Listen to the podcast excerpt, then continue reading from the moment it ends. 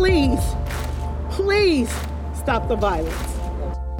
No community should have to endure this level of violence. 2020 is a year that we will never forget. From WLWT, this is Let's Talk Cincy, presented by Western and Southern Financial Group. Put our financial strength behind you. Hello, everyone. I'm Curtis Fuller.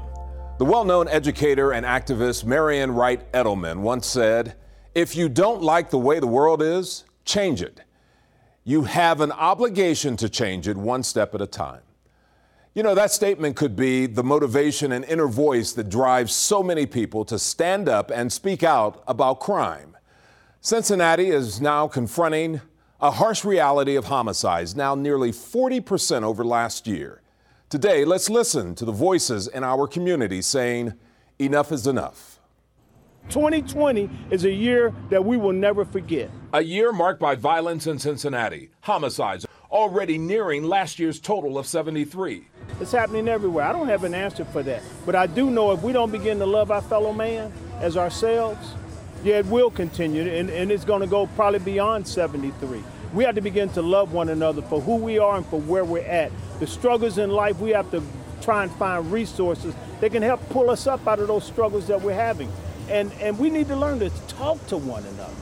No one wants to talk anymore. Everybody wants to debate and argue or shoot one another. We, we need to move beyond that. We need to be able to sit down and have a, have a civil conversation and sometimes agree to disagree. And then walk away feeling better about ourselves and about each other.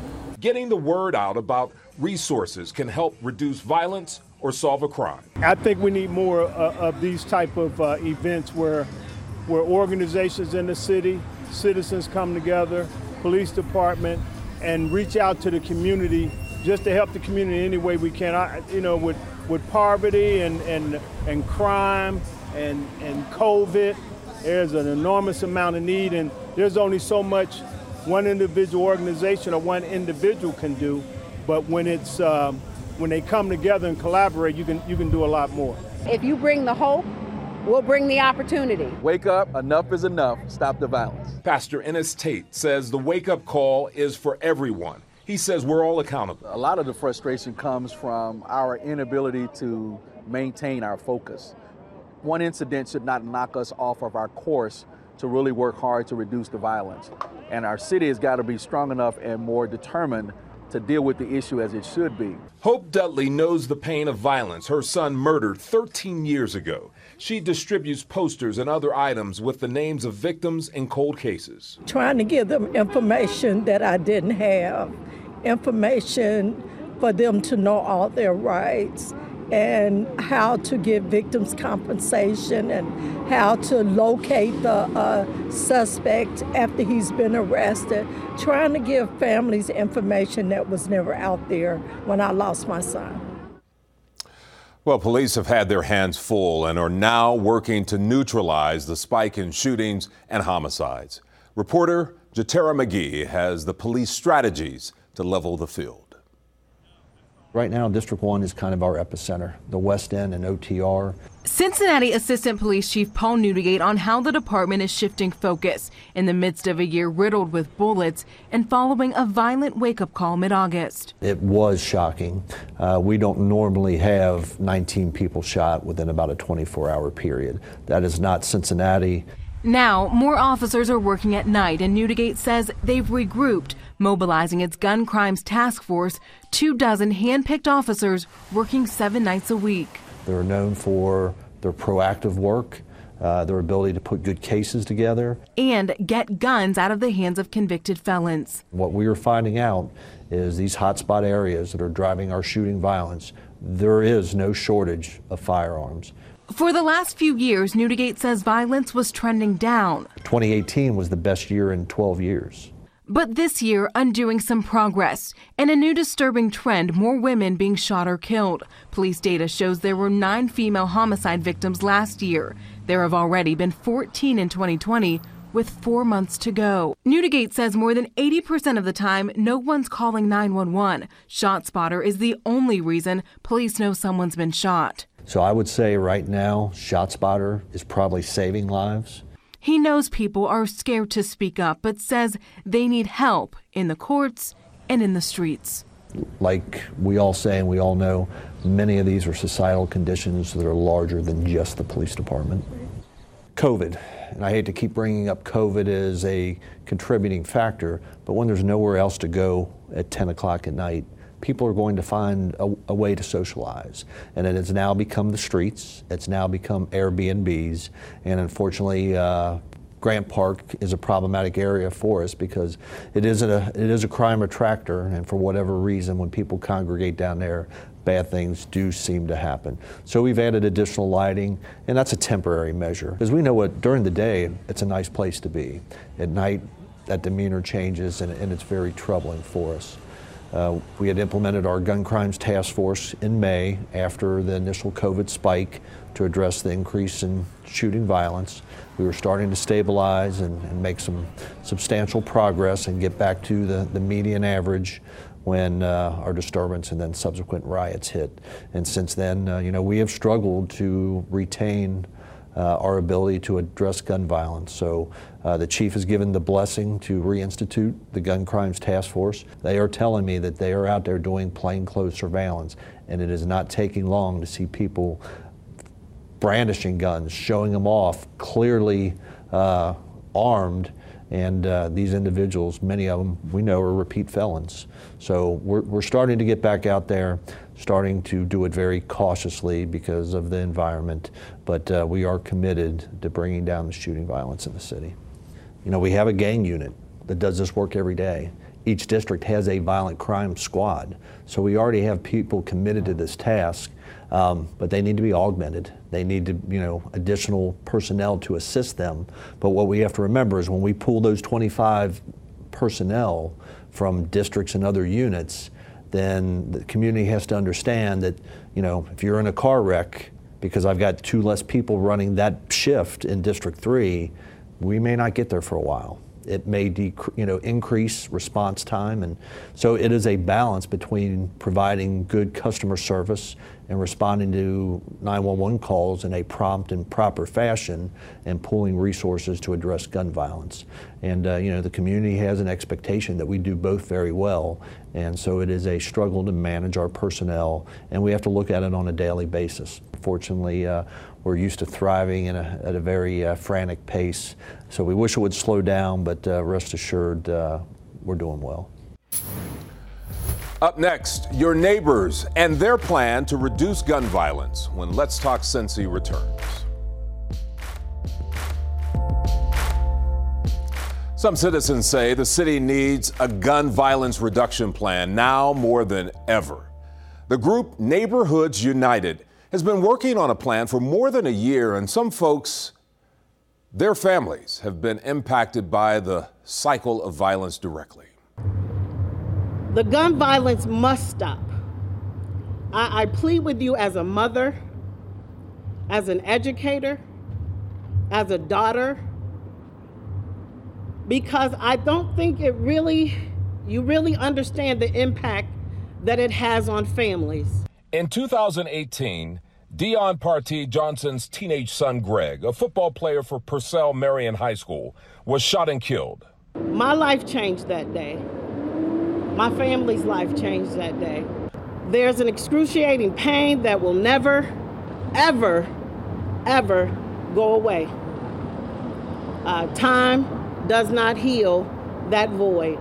Johnson joined other citizens on the steps of City Hall to issue a call to action and to declare gun violence a public emergency.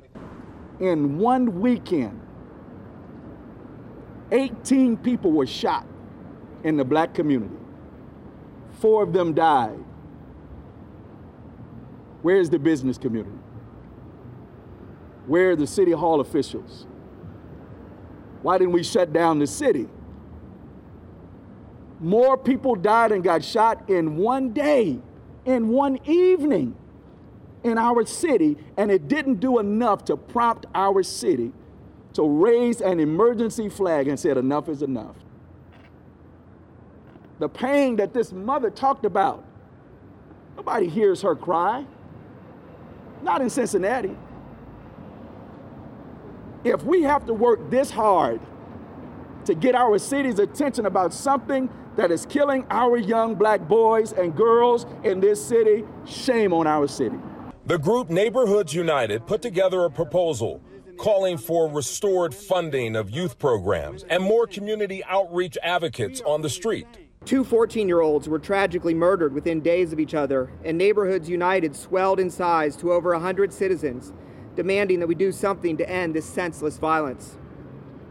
We heard from pastors and parents, police officers and parolees, community activists, firefighters, day laborers. We heard from the unemployed. We heard from employers. In short, a complete cross section of the city. We have a gun violence crisis in our city. We have a crisis when we fail to see how every murder reflects our values in this world that we have created. We invest in buildings and great buildings, but what's really going to end gun violence is investing in people's lives.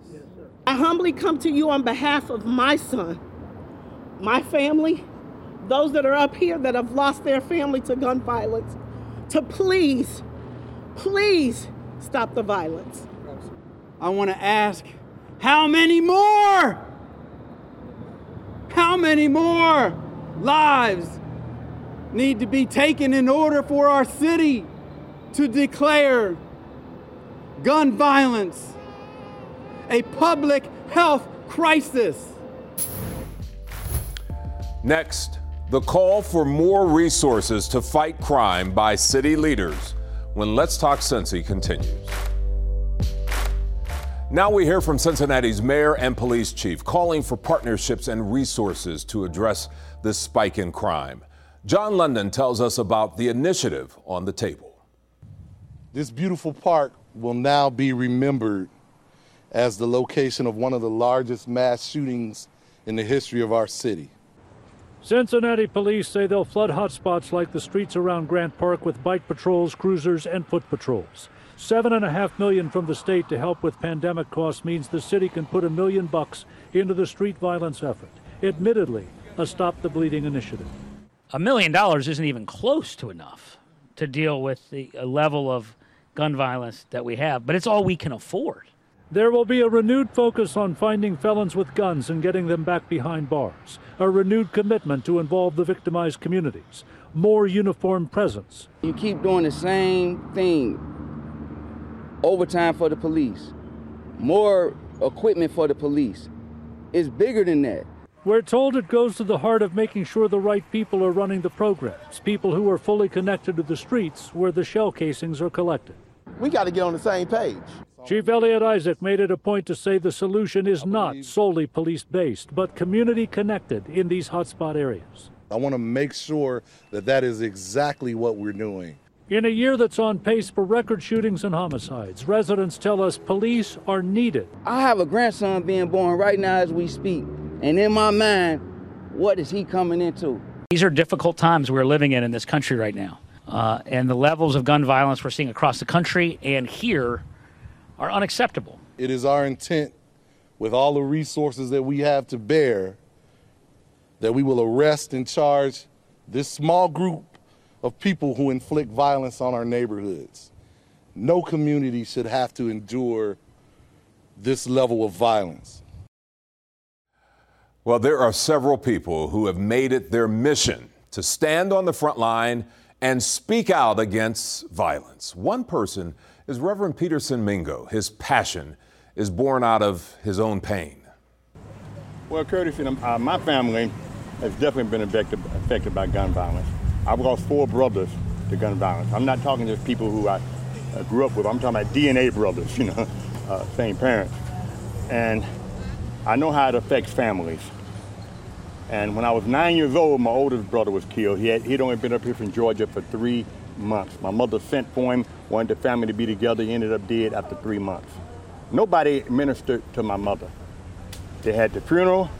I was nine years old. I don't remember anybody coming to the house to talk to her about her loss. No counseling or whatever. You know, my birth mother passed away when she was 47 years old. She actually grieved herself to death. Okay? And so I'm out here because if I don't come, one night the phone rang. Okay? And I looked over at it checked the message, said shooting, you know, uh, Avondale, Reading Road. Gave an address down in the 4400 block. Something. I started to lay back down, and I could almost hear my mother screaming. And so I got up, because I remember the scream that she let out on July the 20th, 1958, when she got the news of my oldest brother being killed. And so since then, if I don't want to hear her screaming, uh, I get up and I go because I know there's some parent out there going through what she went through. There's some brother out there going through what I went through. There's some kid out there going through what, what I went through. And that everybody has loved ones, no matter who they are, no matter what they've done, there's always somebody in their life that cares for them. And somebody needs to be there for them to help walk them through this maze of trouble that they're in, to help them go maneuver through the system. Uh, a lot of these kids don't even have insurance. And so you now you've got a family that has to find a way to bury their loved one. If basically he doesn't have a record, a felony record, then Ohio Victims of Crimes would basically put the whole bill for the funeral. But so many of them, they can't go that way because they've had this in their past, that in their past, or whatever. So we try to find a way for these families to bury their, their loved ones with dignity. And it's all about, you know, a calling. And sometimes uh, you call to work, sometimes the work calls you. And so I'm in this because, hey, this is what I have to do. Next, a story of hope, even in the midst of gun violence.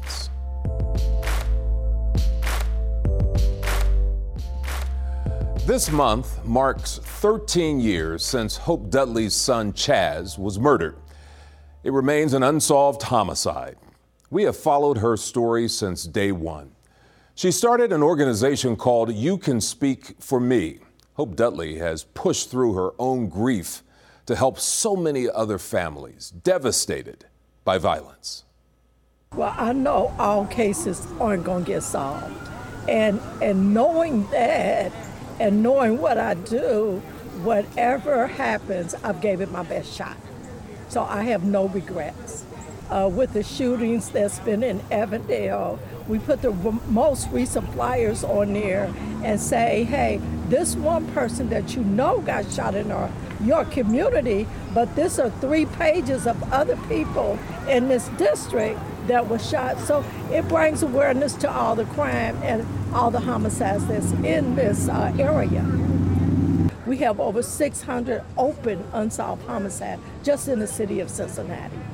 We, it's something that should be done about that. We need to come forward and speak out on what's going on. I, I didn't march in the Black Lives Matter because I have a fight over here in my own community, and we need to speak up, not when it's um, a police officer killing a, a, Afro American, which is horrible, but it's horrible in our own community that we have children that are fatherless because another brother has killed them for, for no reason. Was it lack of respect or money or jealousy? We need to speak out in our community on what's going on if we want to stop it or if we're serious about stopping it. Because if it was my son or my grandchild that had murdered somebody, I'll be carrying them down there themselves. We listen to what's going on. Even if you hear something, call Crime Stopper. See something, say something. You know, a closed mouth don't get fed is what I was always told. So we need to open our mouths and say what's going on in our community. It's been 13 years. I know they're gonna find a person get murdered my son. I want him to have just as much time that I had waiting. Not no five or six years. Do all the time that I had to do waiting. It's horrible on a family member. Ever get angry? Yeah, all the time. But then you have a mother that comes up and say thank you I appreciate what you've been doing, uh, the reward cards, the posters, the playing cards. It lets me know that nobody's forgotten about my son, and that kind of mellows me out after then. And every time I come up here, it hurts because I have no justice. I need to know what happened to my child. And I think it hurts so much because I don't know what happened to him and I need people to come forward. There are good people doing good things in our Cincinnati community. In some cases, we may never know their names until tragedy strikes. For families affected by senseless crime, the pain never ends.